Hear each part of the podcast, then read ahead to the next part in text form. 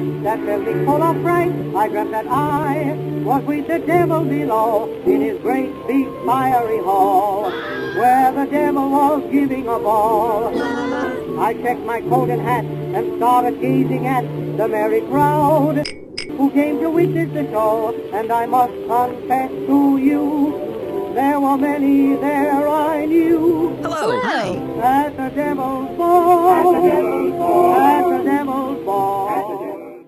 Welcome to the Dispatchist, a cheerful conversation about eternal damnation. I'm your host, Jacob, and with me are. Victoria. Jamin. And Jason. Yay! So, with me this week, we have a special guest host, Jason, who'll be joining us for our topic and prattle. Uh, so, I wanted to begin this episode with a new segment.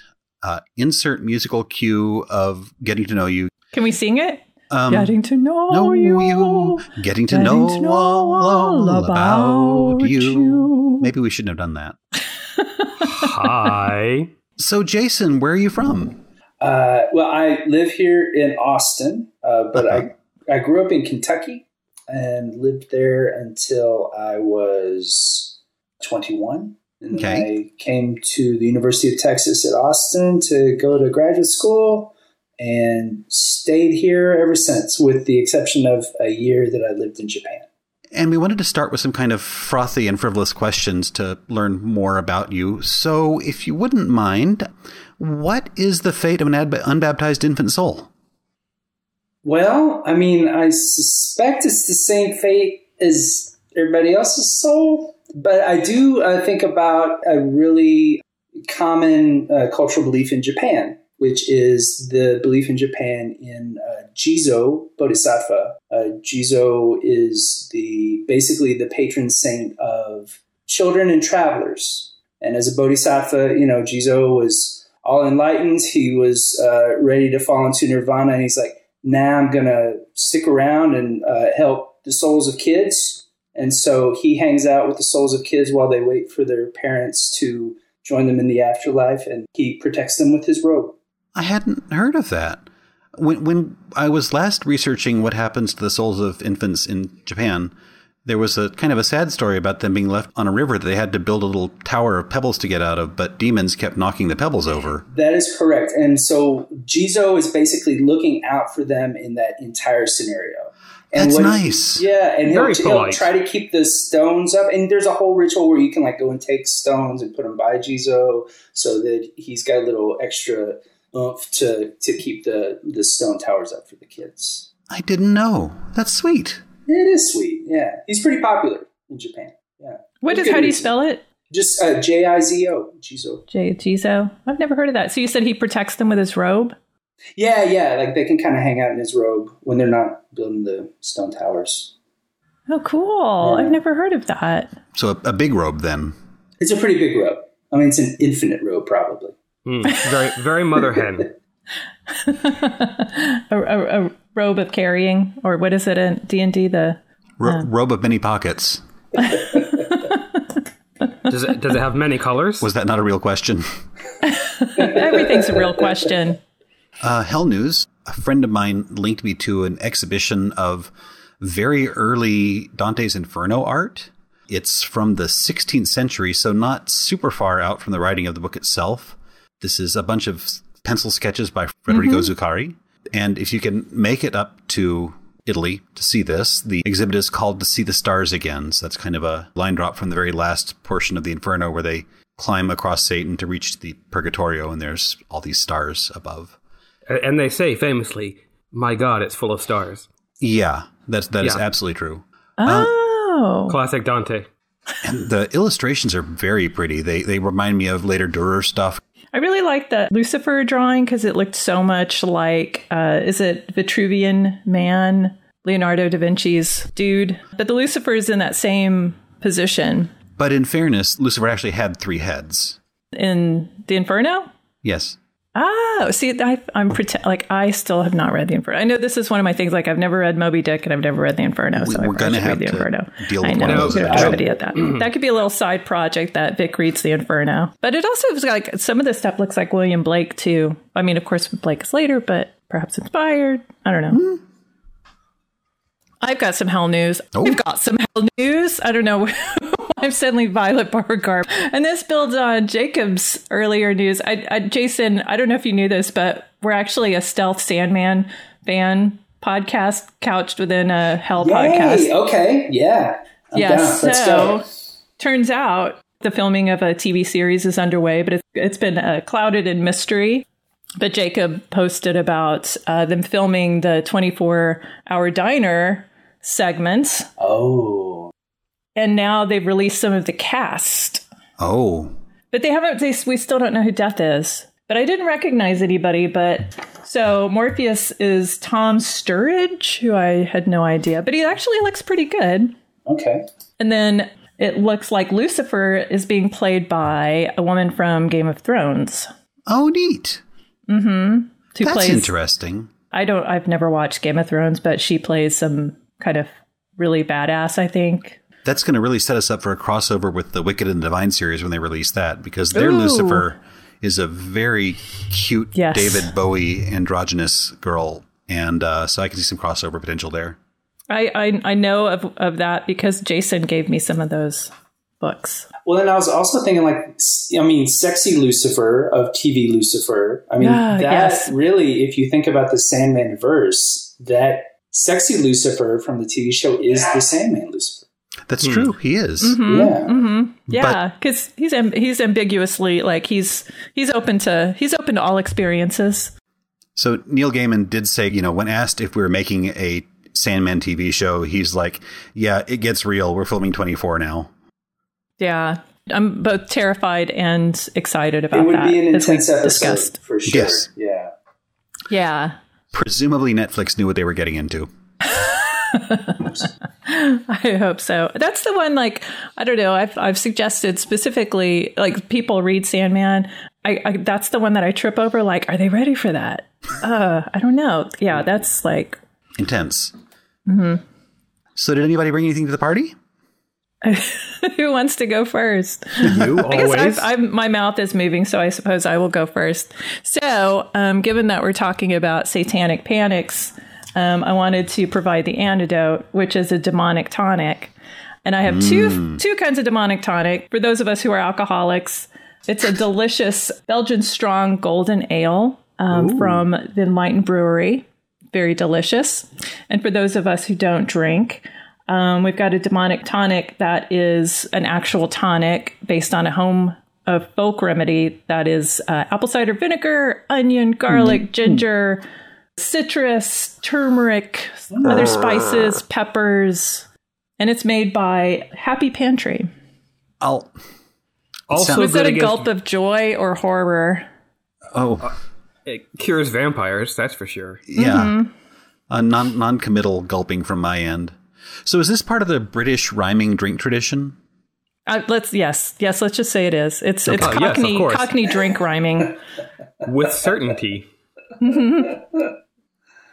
well, I I am always one who learns, uh, and actually uh, was inspired by you, Victoria, when you were like, you know, fat is delicious, which explains why last week's uh, zucchini milkshakes were delicious, right? So I went one step further, and I made avocado soup. Uh, ingredients: one ripe avocado, one fried stick of bacon, a little of bourbon barrel smoked black pepper. Put it in a pot and uh, let the magic happen. You got soup. Yeah. That sounds really good. This sounds a little too realistic. Is it cooked or does it just sit there? I, I don't know. It's still on the pot downstairs. So Okay. I'll go. I'll go check in a bit.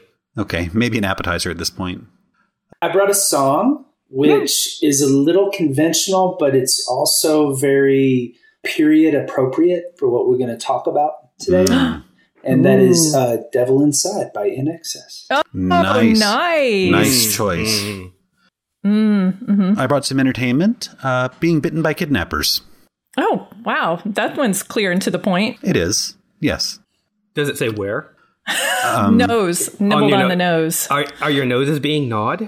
Right this very moment, sir. So, this week's topic is meditations on the satanic panic scare, period of American nightmare folklore running from about 1980 to 1992 or so. Although you could make a case for it beginning much earlier than that and ending at least January 6th of this year. We could go from Yeah. there. I would argue for the for the long the long version of the the Satanic Panic that begins in the seventies. Yes, yeah. I do kind of want to say that our podcast aspires to be a whistling in the dark sort of podcast, and this is a fairly serious topic, which we will now proceed to treat with uh, a certain amount of mocking derision and cheerful reminiscing. Utter irreverence. I don't know about mocking derision, fondness, fond joking. definitely we'll, we'll aim for a lighthearted look at this one. Mm-hmm. I was going to say part of the joy of distance through time is being able to look at something ridiculous and being able to say that's ridiculous because its impact. I mean, let's we'll, we'll talk about QAnon. Yes, you could draw a line. Yes, uh-huh. so we don't mm-hmm. have the luxury yet of of really enjoying QAnon being ridiculous. Uh, I sincerely hope that in a few years we will be able to do so. Right. Yeah. So maybe it's a Gen X kind of like distancing of things that we have not yet dealt with. The story of the satanic pedophile conspiracy runs from like 280 through the internets, so it's a it's a long and storied story that uh, we won't get into too much yet. Yet okay. we've got we've got centuries. We got centuries to go. Fair. So did any of us actually live through this period? I mean, chronologically all of us did, but it, it, came very near to my world, but I don't think really intersected it very much. Oh, yes. It was very much a part of my life in high school. And actually thinking about it, it had it kind of had different manifestations. So, you know, I, back in elementary school and middle school was when we first started talking about like playing records backwards. Right. Yeah, there was like the 70s muddle of a lot of different strange energies coming together that would create the 80s scare. Right, mm-hmm. exactly. And I think that's a good way to put it, that kind of muddle. It was never really, it never really crystallized in those times into a kind of full on narrative, but it was very much like a, you know, if you listen to, I can't remember. I mean, we talked a lot about Prince and sex when we talked about backwards lyrics, but this was, but also if you listen to heavy metal album insert here backwards, you would hear Satan. Yeah. Yeah. And the Beatles. The Beatles, the Beatles were the yes, mm-hmm, yes. Mm-hmm. So I want to hear more about the Prince and sex stuff, though, because I mean, playing Prince forward, there's plenty of sex. So, like, is it just you're just unlocking a whole level of achievement when you play Prince backwards? No, you play trying, backwards. There's yeah. a message, a message of abstinence. I think there, I think it was actually both sex and maybe a Christian thing. Like it would be like you know. Uh, I think there were some that were like because he's a Jehovah's. Was it what what what level are we, can we say the F word? The uh, F word is used uh, sometimes in the backwards lyrics, but also there was stuff like Jesus is the way. Kind of that was what we would say Prince was saying backwards in 1999. I'm getting very mixed messages. wow. messages. Yeah. That is fascinating. It was very Prince. But please tell us more. So there was that, and then, and, but we had, I mean, the full on satanic panic we had was, I, I would have been a freshman or a sophomore. It was earlier on in high school. And this was something I kind of saw and heard. And I, I guess I can start with the climactic moment of it was when uh, our principal got onto the PA system during his morning announcements and concluded his morning announcements with, there is no Satan worship here at this high school. which of course confirms to all listeners that there was Satan worship at the high school. This was the culmination of several weeks of, uh, there was a group of people that everyone was talking about that were, there was a kind of guy who was like the, like, we were like, he is the Satan worshiper. And then there was a whole kind of set of circles of people that you, we knew, some we knew more better than others, who were at different stages of being tempted into the Satan church by the core Satan dude. I'm guessing this is like 88 ish or so. Mm-hmm. Yeah, Did, yeah, 87, 88. It seems too early to have the goth clique actually someone who ended up and there there were a couple of folks that were uh, close friends of mine and and we got closer as high school went on but who were I guess you could say that they were loosely affiliated with this. It was like, well, they're not. I don't think they're actually saying this, but you know, she's a little gothy, or he likes Iron Maiden. So, but you know, she's my cousin, so she's cool. So there was this whole like, what are they or are they not? They're you know the kind of gay vague of being part of the satanic clique, and and it was very much a phenomenon where if somebody was kind of depending on the the strength of their social ties in the high school was how I mean it's very much an othering process. So if, if somebody had strong ties and they wore Iron Maiden shirts every day, it, the Iron Maiden shirts were irrelevant because they were okay. So Yep. hmm when this uh, when the satanic worship wasn't happening, what wasn't happening? Where wasn't it happening? Like what what exactly wasn't going on in room two B at two p.m. Oh well, and that was the the, I, I, the interesting thing about the structure of I think the Satanic Panic was it, it never felt. I mean, it was very.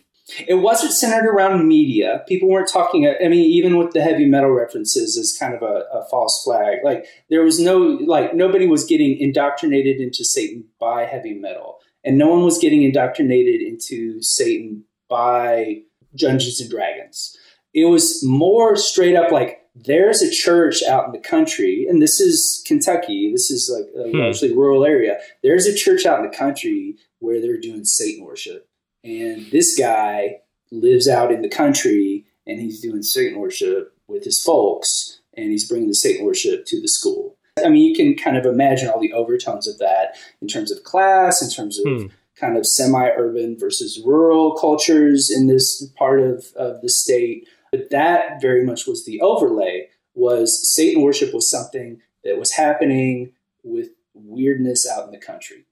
Hmm. I was reading a lot uh, Satanic Panic by Jeffrey Victor. It's a 1993 very heavy social research book on on this one. One thing he mentions that I thought was kind of interesting was the rise of the Satan scare really kind of peaked in the Rust Belt where social pressure, economic pressure was at its worst. And it kind of goes hand in hand with that. When there's financial want, there's more stress. When there's more stress, there's more othering. Yeah, that sounds very resonant. Thinking about it, that seems to be very much an undercurrent of what was going on. Was it just that guy or was it a specific guy? I'm just kind of curious. I mean, it, was a specific student who I did not know very well. I mean, he was kind of a few degrees away from me. He he had some disciplinary issues in the first place, and Mhm. part of what spurred the satanic panic was I, I think this student had a suspension. So Oh, well. the student was, sus- and everyone's like, "Well, he was suspended because For of the Satan. worship." Yeah, Hmm. Yeah. So troubled kid to begin with, right. then is wow. Yeah. And then the story spread. Okay.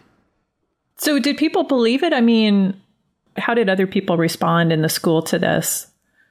it really took over. And, and I think it's one of those things where it's like, what is belief in those moments? Is it, you know, a deep and but an abiding feeling that this is true? Or is it the kind of like the pleasures of going along with this story exceed the downsides or maybe the quandaries of, of what you're doing at the moment and then you know i, I, I mean because I, w- I would say that if you talk to everyone six to eight months later they'd be like was that guy saying worship they'd be like of course not And there's kind of these like levels of belief. Like there's kind of wanting to go along with it, like you said, like being like this is a part of the fun and um, just kind of being part of this is the local story. But there's also this sort of the more like QAnon style belief is well, a lot of people are saying this and I'm not going to disregard it entirely, sort of thing. And that, that's also kind of a safe hedge your bets. The Unitarian Universalist Church's newsletter is called the Latitudinarian, which is the idea of knowing one thing but believing another, and useful theological word. Interesting. I've never heard that before. It's a UU thing, sadly. So going back to high school, which none of us want to, Nope. at the time, right in the heat of the moment, what was the reaction? Were were more kids carrying crucifixes around? Did you wear your Christian band T-shirts? Like, was there a pushback? Was there a not a resistance, but uh, an admission of identity? I'm not a Satan worshiper because I'm X. Like, was there any reaction? that's a good question I'd wonder if the kids even really cared, or if it was mostly a parent thing. Oh, also true. Uh, it, it- I mean, this was as a as a group of students. I mean, and uh, again, I was very much kind of on the outskirts of this, and at the time it got to me, it was it was like kind of the topic at school. So it was it was the hot thing to talk about. I, that's a really good question about the kind of Christian identity resistance to it. I'm trying to think through that. There was just so much Christian identity in my school in the first place. I'm, I'm trying to recall whether any of that was kind of like trumped up or, or, or kind of made more visible as a counter to it. Or if anyone's like, well, we're going to try to save this person. Hmm. Um, Hmm. I do think there were some discussions around, especially there was, I think the, I want, I do want to preface by saying like, again, my memory is terrible. So some of this is, is my, kind maybe my imaginings, but there was this guy's girlfriend. And I know that she was discussed a lot as this kind of like, well, is she getting pulled in? And she seemed to be like one of the people most at risk, right, of being pulled in. oh, interesting. And, and I'm trying to think whether there was an. I'm sure that there was probably some conversation about well, can we save her? Can we go to Christian methods to kind of you know help get her out of this because it was a very Christianized environment, and so I'd be really surprised if that wasn't bandied about as kind of a corrective to what was going on. But as far as it being like you know super prominent in a way that wasn't just like the water we swam in Okay, uh, so yeah, I can I can definitely see on on Wednesday night Bible studies during the time people get together. Like, All right, y'all, let's say a prayer for Christy. We don't want her converted to Satanism. right exactly Particularly at risk were blonde haired, blue eyed girls. yes. Uh huh. No, also, no, that note, I'm from Texas, not Kentucky. Sorry, sorry. very similar I was listening to a podcast about a Canada scare where Satanists were going to storm the town and kidnap blonde haired, blue eyed girls. Of course. Yes, mm-hmm. in, in large quantities. This is kind of on the level of War of the Worlds style scares for a few minutes at least. Mm-hmm. City under mm-hmm. siege. So, Jason, I don't know, we haven't really talked about this a whole lot, but um, what were your beliefs when you were that age? I mean, did you believe that, yes, Satan is real and this is something to be feared, or so at the time i was I, I was brought up Christian. I was brought up. Uh, the denomination is called uh, Christian Church Disciples of Christ, which is basically Methodist. Okay, so I was I was brought up Christian, but very much that kind of like kind of Godspell Christian, kind of like it was pretty positive. There wasn't a lot of focus on hellfire and brimstone in my church. There was a lot of God is love, which was a little different from I mean the town as a whole. Um, I would say that the majority of the population well, I don't want to say majority, but there was a, a, a significant segment of Southern Baptists. And I would say that the kind of schools culture that I went to was more Southern Baptist, and I, as a kind of hippie Methodist, was a little bit in the minority. So, did I think about hell a lot? Not really. Did I believe it existed? Probably, because that was just, you know, part of the brief. Um, was I worried about like for me like uh, was I worried about like Satan infiltrating my heart and mind? No, you know, I pr- most of my psychology was occupied with being in the closet, so you know, it kind of it's a whole other. a whole other Thing. set of stuff I had, I had to worry about. having spent some time in rural Kentucky, I can say the closets up there are a little bit darker. so yeah, and now we're here in Texas. Yep. Mm-hmm. Oh, We got my a- God. We got a little of the scare in Austin, not not so much uh, at my school. I was in a crazy rich subdivision, but it did it did hit in um, Oak Hill. There was one of the canonical day schools that was that had accusations of Yeah, that one surprised me. yeah child abuse, satanic child abuse leveled at a day school, which is one of the big er myths of the Satan scare is that this stuff starts at day schools in some ways reminiscent of the Salem witch trials, where kids aimed accusations at the women they were close to. The odds of a group of school teacher ladies engaging in a massive sexual abuse ring is, is fairly low. Yeah, but the Austin one was only like kind of reconciled like five years ago. I think they finally dropped the charges and gave some financial award back to the people that that had that. What what you said about girls accusing women that they're close to, that's also the San Antonio Four, which was um, Yes. um, four lesbian women who were accused of molesting children, and of course were perfectly innocent. But it's also yeah, like like there's baked in this fear of you know sexuality, and there's so many different layers to it. the Satanism allegations are always kind of this bundle of otherness. They're directed not any specific idea of the other, but this kind of nebulous things that make patriarchal society upset. The 60s and 70s had this massive like new age religion, the hippies rising up, the summer of love period, and a lot of and the actual Church of Satan as well being kind of cobbled together in that period too. But all of these things are kind of the soup that that generated the, the Satanism scare you know, part of it is just this rejection of the other, of these philosophies that are contrary to, you know, good American society.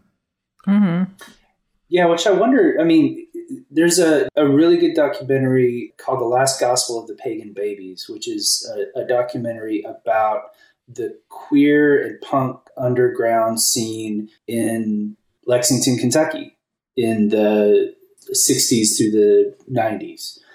And it, uh, which is fa- it's a fascinating documentary. It's it's kind of small release, but you know th- there were stories like Rock Hudson actually owned the gay bar in Lexington. There were, I mean, we hung out with Tennessee Williams. I mean, it's it's grand, but it was very much this like you know none of this was spoken about in Kentucky, and and to know that there was this kind of cultural tension, right? Like there were these significant subcultures happening at the same time the satanic panic was a Hmm. thing and and you know and to your point jacob it, it, it almost wonder you wonder if that's something reactive or some attempt to control and that it's manifested in this different way to kind of you know a a, a, a religious veneer for patriarchal culture trying to reassert itself Historically, the the, the Satan is the the other, um, and usually a religious other or a societal fear other. Um, we talked about that a couple of weeks ago in kind of the what does the devil look like, where the devil frequently looks Jewish, and that's kind of the same sort of set of ideas. The Jews were an other society that was contrary to what established Christendom believed, so they said. Elaine Pagels, who does a lot of really wonderful religious history, has a book called The History of Satan or something along those lines, where she talks about how over and over again Satan is just a diff- a mask that we put over the other. And a lot of the stories that kind of feed into the satanic panic, like the ritual baby killings and the way they're killed. Like there's one supposed satanic ceremony that's like baby tossing, where a group of Satanists get together and throw the baby from one to the other. And when the baby finally dies, that person gets to be in charge of the cult for a while. Makes as much sense as any other method of establishing hierarchy in a pagan organization. Um, but that one, that one carries down to like 1500. And then the other forms of this kind of blood sacrament go back to 200, where the Romans were alleging that the Christians did this. And then the Christians said the Gnostics did this. And the, they just kind of levied the same charges on every major heresy for 700 years after that. Have y'all seen the? It's a terrible movie. I think it's called Mother with Javier Bardem, where he. I won't ruin it, but Oh, please do. I think it's Javier Bardem in it, and I think it's called Mother. Um, it's the J, J jennifer lawrence too right yes, Yeah. yes, uh, yeah. It's um, it is so weird. Have you seen it? i've read reviews So it's may be some- unclear, like what if it's the if he's Jesus or is he the devil? Is she Eve? But there's some there's baby tossing. There's some baby tossing in that movie, and so I'd never seen that before until until that movie. I do not recommend it.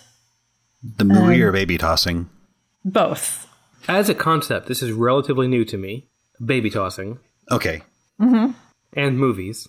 Like, how cool are those guys? The, the big, sk- it's amazing. And I, I just, like, I'm wondering, is it the time for dead baby jokes or should we move on? There's going to be a dead baby episode at some point in time. Okay, I'll save it. You can't really talk about hell without talking about babies. Some babies are going to get tossed. Yes. That's just the that's the cost of doing a hell podcast. or, or wrapped in dough. That was another good one. The sort of Oh, the, I've heard of the the the the the, the, um, the baby bun. what is it? Encroute? Is that how you when you Oh, wrap that's a, something? that's a great word. Is that it? It's like uh yeah, babies encroute. The story of hell where babies are swaddled in bread, which just seems random, not particularly evil. It's not so much that, it's that, again, early initiates into Christianity were supposedly, I mean, it's a very satanic order at the time, if you ask the Romans, because the emperor at the time was considered a god, and the Christians would only acknowledge one god, which is, you know, JHVH. And Uh, Jason, the babies are wrapped in dough and then baked.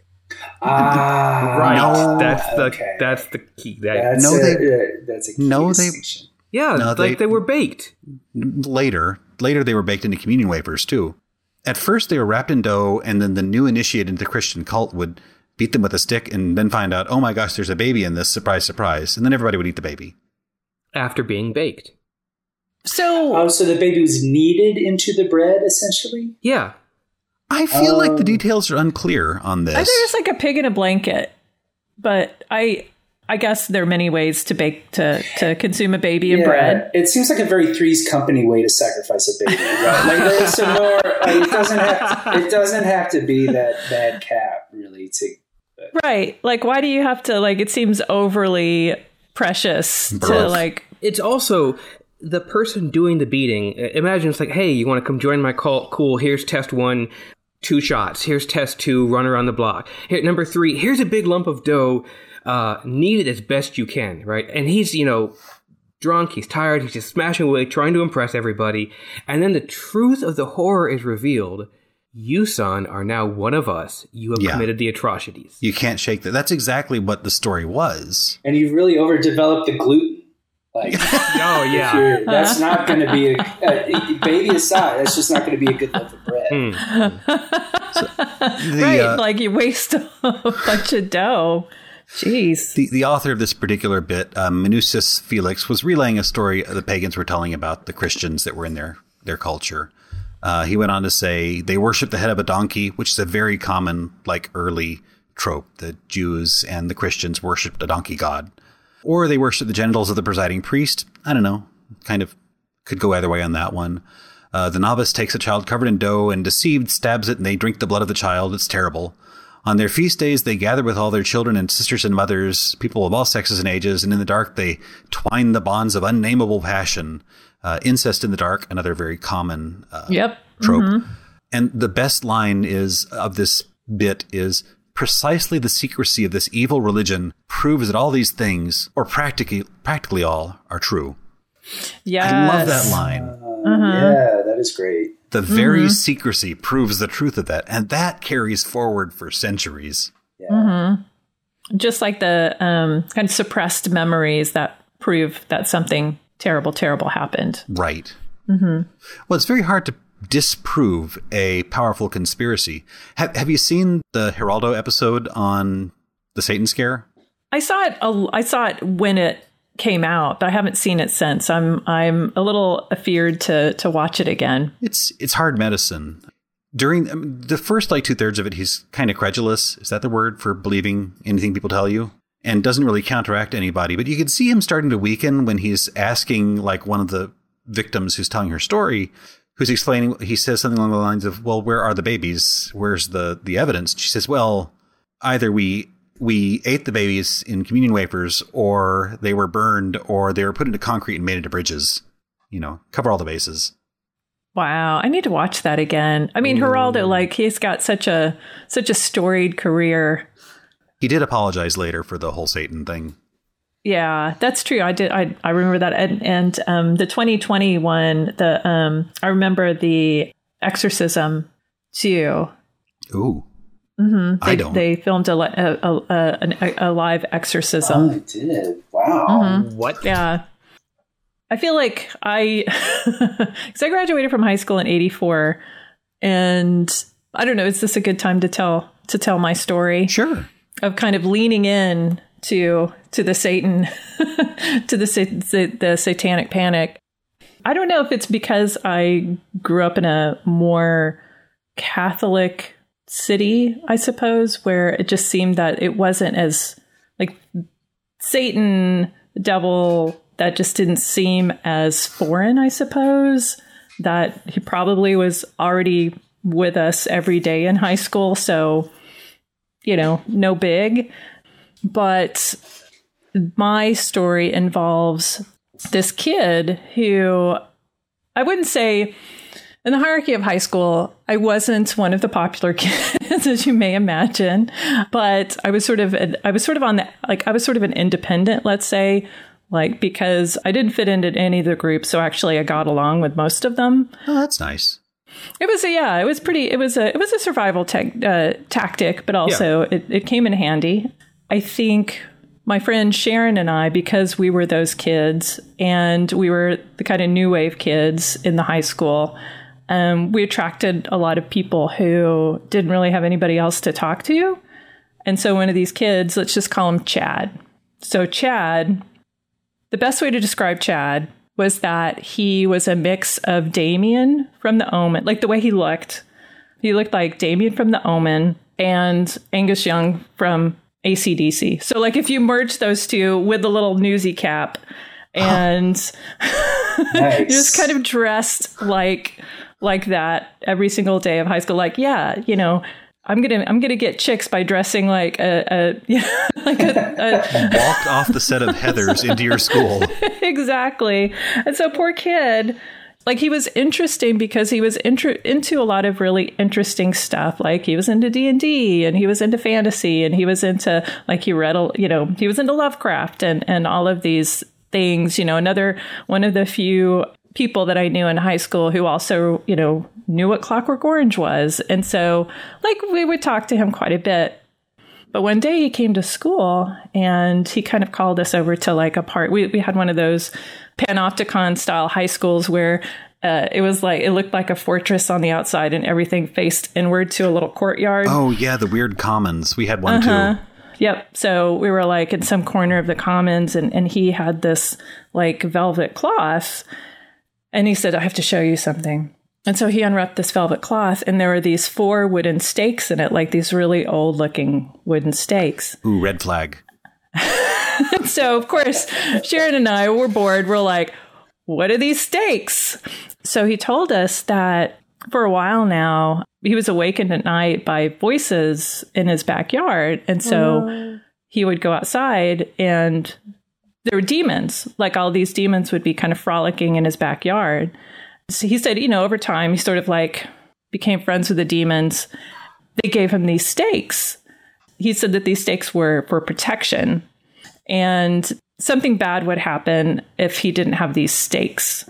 So he explained like the story of these stakes. Like I think he's he he he aligned the stakes with the crucifixion in some way I can't recall exactly like they weren't exactly the stakes of the crucifixion, but they may have been Jesus adjacent, like they were like Barabbas or was he was one of the he was one of the thieves, right? No, was you're he, thinking of Dismas.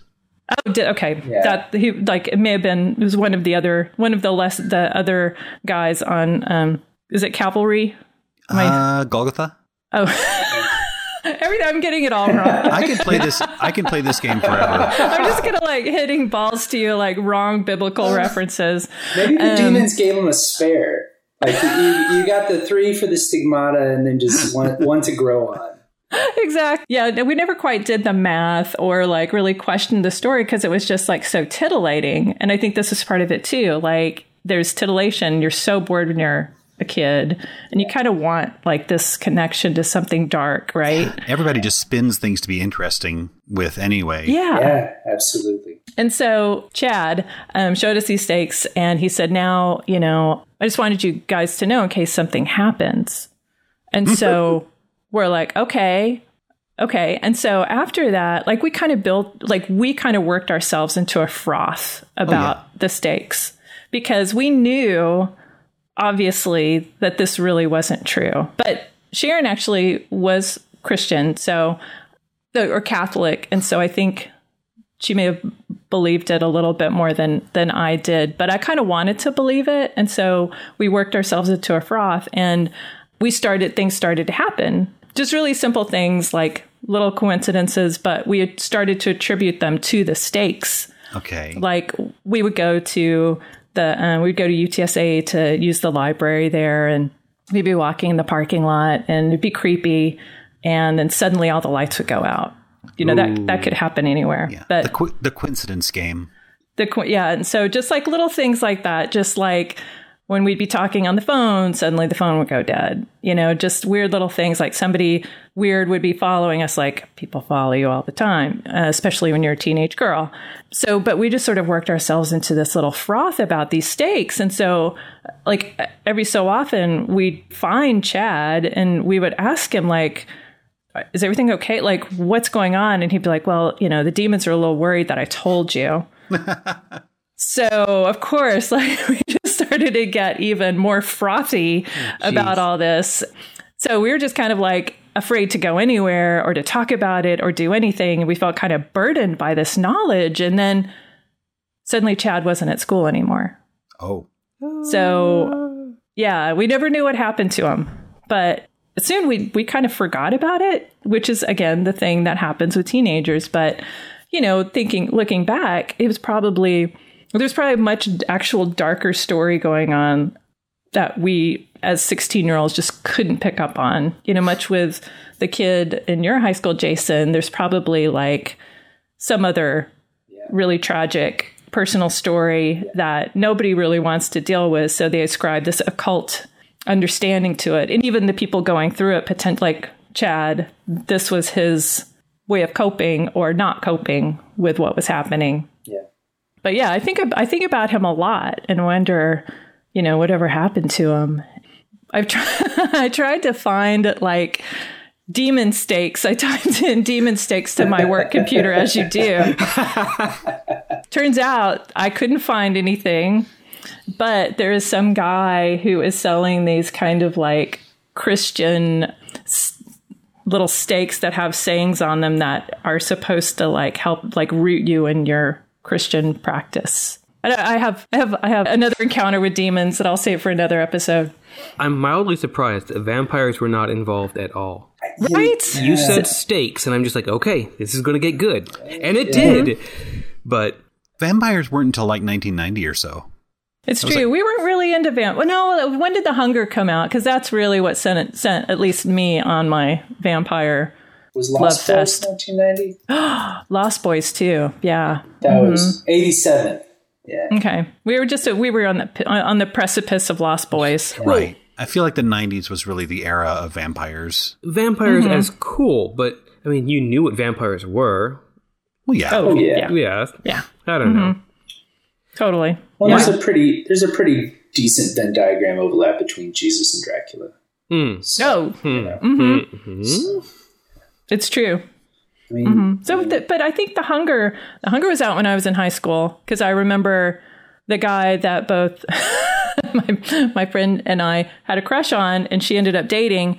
He came into school one day dressed like Sting, wearing the English Beat T-shirt, and he just like he grabbed the trash can and came over to us and said, "We're out of ice," and we thought he was so cool because he was quoting the hunger. Oh, it's not just about not just about ice. I would have I would have been swayed as well. Right? I Yeah. mean, that's like that's some pretty that that's some moves right That is there. some moves uh, for high school. Yeah, for high school. Yeah, and he was dressed like Sting. Man. So high school in 85 would have put you like right at the peak demographic for the big Satan scare because it was kind of it peaked in like 88 or so, but it was just starting to reach like the beginning of the road uphill in 85. That's when uh, the 20/20 episode The Devil Worshippers came out. Like 85 to 88 Geraldo is in there a lot and you're kind of that's like the rise to that period. So getting in before it was cool, really. It's just the story of my life, man. I'm always ahead of my time. Freaking hipsters. so the general chronology of the satanic panic in the 60s 70s you have this kind of mishmash of eastern influences some actual occult scares uh, like the jonestown mass suicide and things like that Manson. manson, Manson. yeah the the uh, the procter and gamble satanism scare that was a weird one I remember that. hmm I'm still kind of scared of those products to this day because of that. So if you don't know this one, apparently the, the logo of Procter and Gamble at the time, it looks kind of like the man in the moon or Zeus looking eastward, but it's got like a 666 worked into the curls of his beard and scary horns and things like that. And it got so intense that people were spreading rumors that the chairperson of Procter and Gamble was giving money to the Church of Satan. yeah, is, that's familiar. Now it's just a boring let. It's just the boring letters. I mean, it was a boss logo. That was a really good logo. It was beautiful. Yeah. Mm-hmm. In 1980, a book was published called Michelle Remembers. This one is probably the big thing that kicked off the, the decade. Michelle Smith was one of those buried memory folks.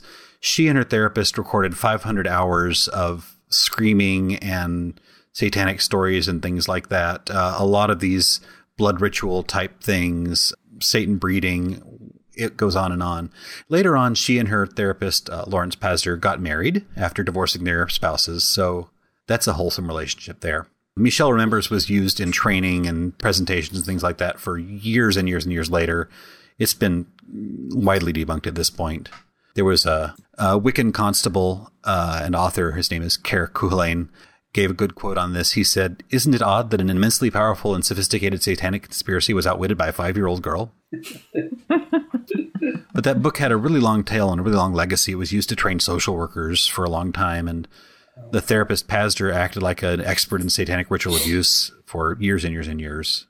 Wasn't it what started the whole Bakersfield, California scare as well, the Kern County scare? Because the, the social workers had, all of them had read the book, and these girls came forward with these stories of abuse. Yeah. I think you could probably draw a fairly direct line to them because the ritual child abuse storyline became develop was developing over like 82 83 or so vague fears of kidnapping and vague memories of satanism in the recent press and things like that coming together but yeah the satanic ritual abuse stories that spouted up in McMartin in Los Angeles that was the first big satan trial situation that was 1983 and they were likely drawn fairly significantly from that book.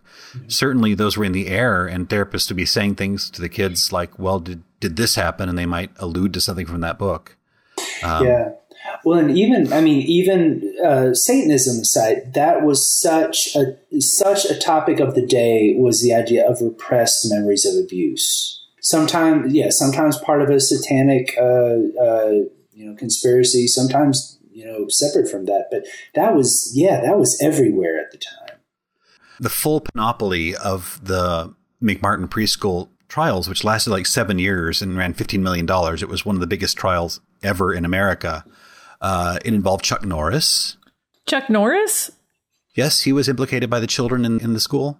Wow. Uh, yeah. Uh, unlike a list of photos of people that have abused you, Chuck Norris was on the list. Wow. Flying also happened. And three generations of McMartins were put on trial, including the grandmother. It was a lot of a lot. Chuck Norris. Chuck Norris. Wow. wow. That just seems so random. Like a gazillion, like, uh, why not Malcolm McDowell? I mean, he looks more evil. He did make an awful lot of terrible movies. well, the kid, it was a little boy identified him from some cards saying, Do you recognize these people there? And he said, yeah, Chuck Norris was there. A lot of this is just the things that little kids uh, latch onto. So that's why in the 1991 Faith Chapel satanic abuse scandal, uh, which is really, I think, one of the things that really killed the movement, the, the, the scare, I don't know, the period, was that uh, the children were accusing their volunteer babysitter of killing an elephant and a giraffe in a satanic ritual. That should be a tell. I, you know, it's a little. Well, again, that was mm-hmm. kind of the beginning of the end for this entire strange period. Well, here, so so this this this actually has inspired in my mind a really good icebreaker question. If you were to accuse a celebrity of satanic ritual enacted upon you as a child, what celebrity would you choose? Martha Stewart. Without hesitation. That was really quick. Mm-hmm. I have a love hate relationship with her. she's not she's not aware of me, But she Are did. you sure about that? She did stand me up. She once. is now. no, I was I was going to make cookies for her. I had made a large tray of red wine coffee biscuits just for her, and she stood me up. So, okay, you can't just throw that out there. And So I, I, I worked for a television station, and she was going to visit the studio, but instead she went downtown to see Austin City Limits. Martha, I Martha, know. Martha, Martha. I know. If you had to think about who could draw the best summoning circle, Martha Stewart has the talent, the creativity. Her summoning circle would be beautiful. It's true. Her babies in croute would be outstanding. It would be. Or Mm-hmm. on, on a similar note, Bob Ross. No! He's too happy and pure. There's no happy little trees in hell. I don't know. Is it should it be somebody you're attracted to, like I just you're fascinated by, I or was hesitant to ask that, but is it like who you think is most likely, or who do you Who do you want to who take you to like hell? to? I think Yeah. it could be anything, or is it just somebody who was like somehow was important to you as a as as a child, or like in some way is is important to you, like just because I I have a very weird one, but I want to hear what yours is, Jason. Hmm.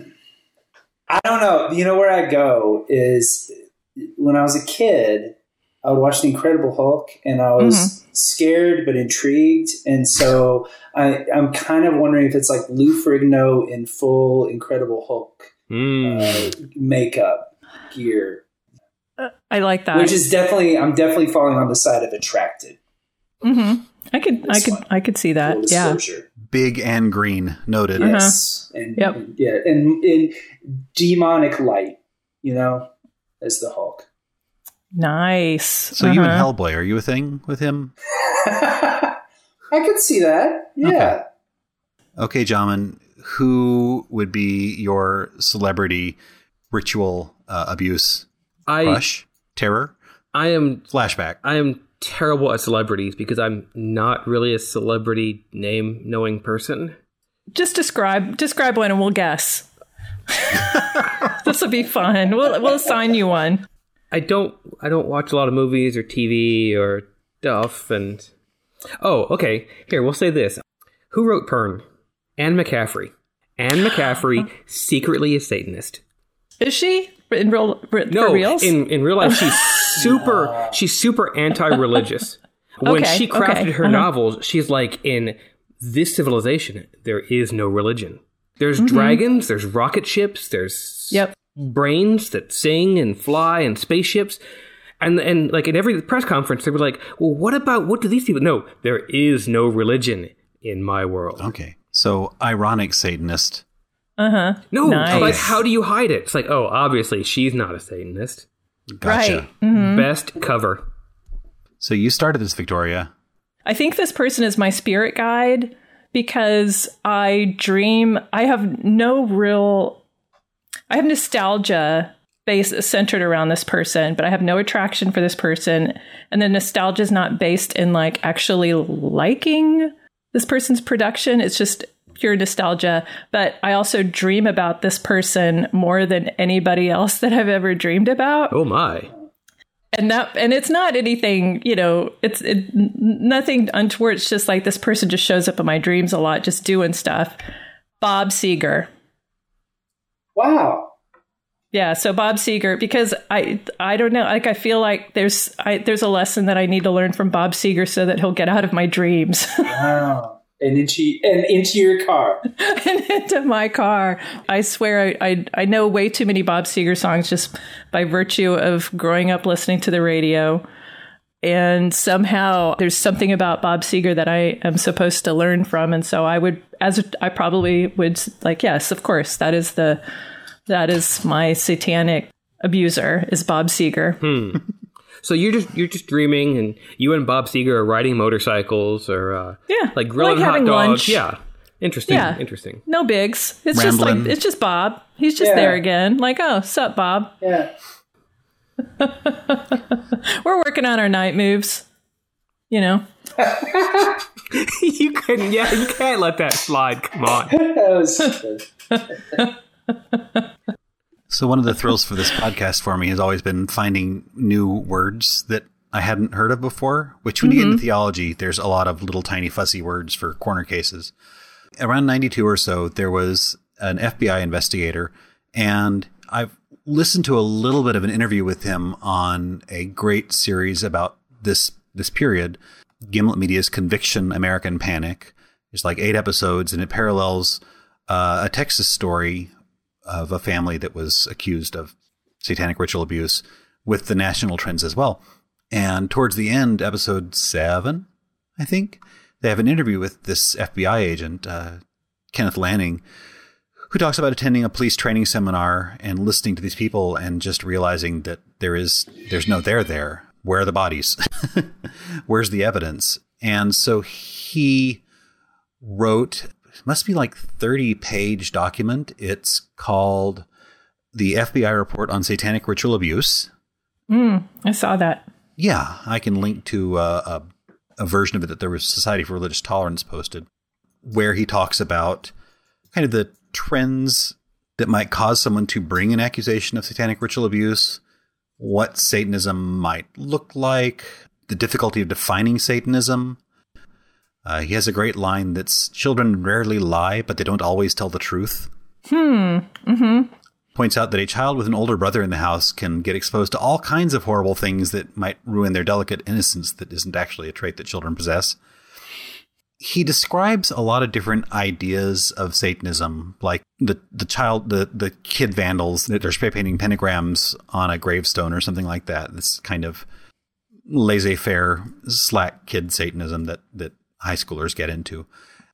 So, looking for a term to describe the sophisticated, complex, conspiracy-based Satanism ideas, where this powerful conspiracy can hide all evidence, masking bodies leaving nothing behind that are complex philosophical and moral attacks at the same time as containing actual sex abuse elements.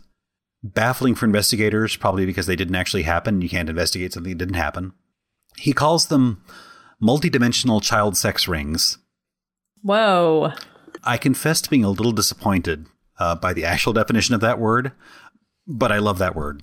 So it's not like multi, like multi like the multiverse it's like oh there's just lots of dimensions to yeah yeah the um, that's a shame. religioustolerance.org website says uh, many victims many accusers it's kind of this this cloudy and difficult to pin down and therefore difficult to defend against accusation but multidimensional child sex rings. Wow. Which leads us back to the whole qanon thing. Really? Yeah yeah mm-hmm. it's uh it's another another episode of othering in the great history of Satanism scares. Uh, this time, othering uh, liberals, really kind of by by implication, uh, anything that threatens patriarchy gets attacked, and that's part of that scare. And the stories resonate because they've got seventeen hundred years of history behind them. Mm-hmm. Have y'all seen the um, the police training videos about how to recognize ritual crimes. No. There, no. there, there are several that are on YouTube, and they're cringeworthy for a variety of reasons. Mm. Mm. I'm, I'm already cringing. you can just imagine. Yeah. It's a lot of uh, trying to trying to seem relevant while talking about something that is insane. So we started in high school Satan worshiping. Uh, let's let's go back and end up here in, in high school Satan worshiping. Um, uh, my my high school story is really the saddest because uh, the one cute gal uh, was part of the Wiccan coven, and they used to hang out on top of the mausoleum and drink Jack Daniels and make out. And I never worked up the courage to ask her out. Like I, I just I missed out, man.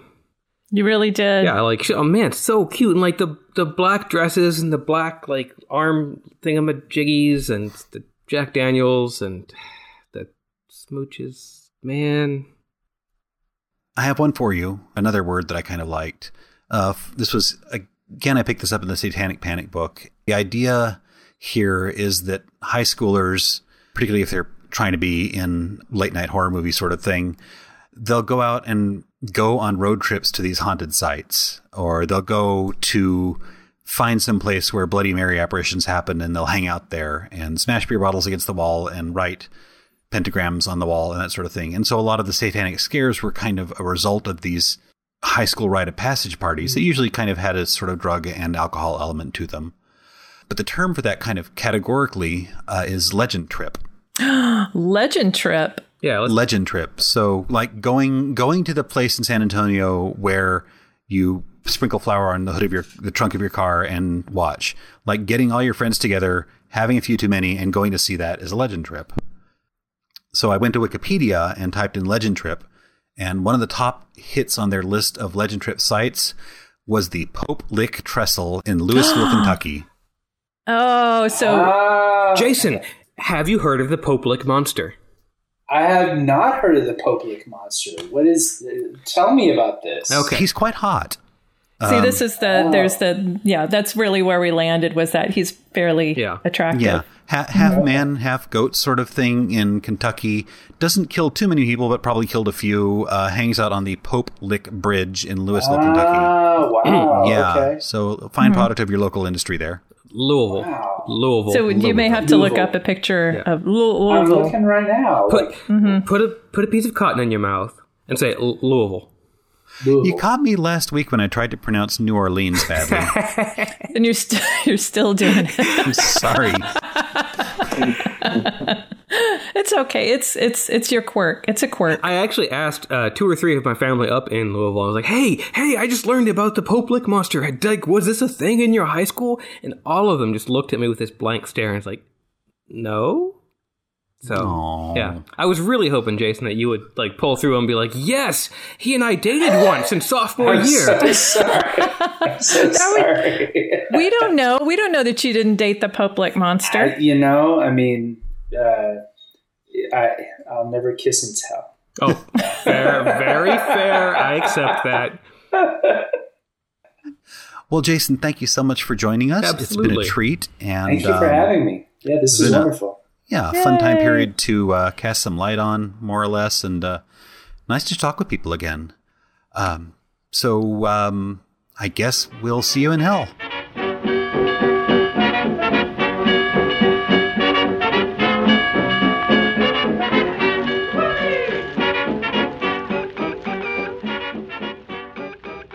Podcast is copyright 2021 by The Dispatchist and is Creative Commons.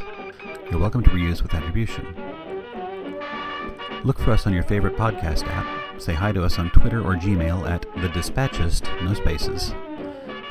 Check out our website, dispatch.ist, for more episodes, show notes, and a variety of hellish resources.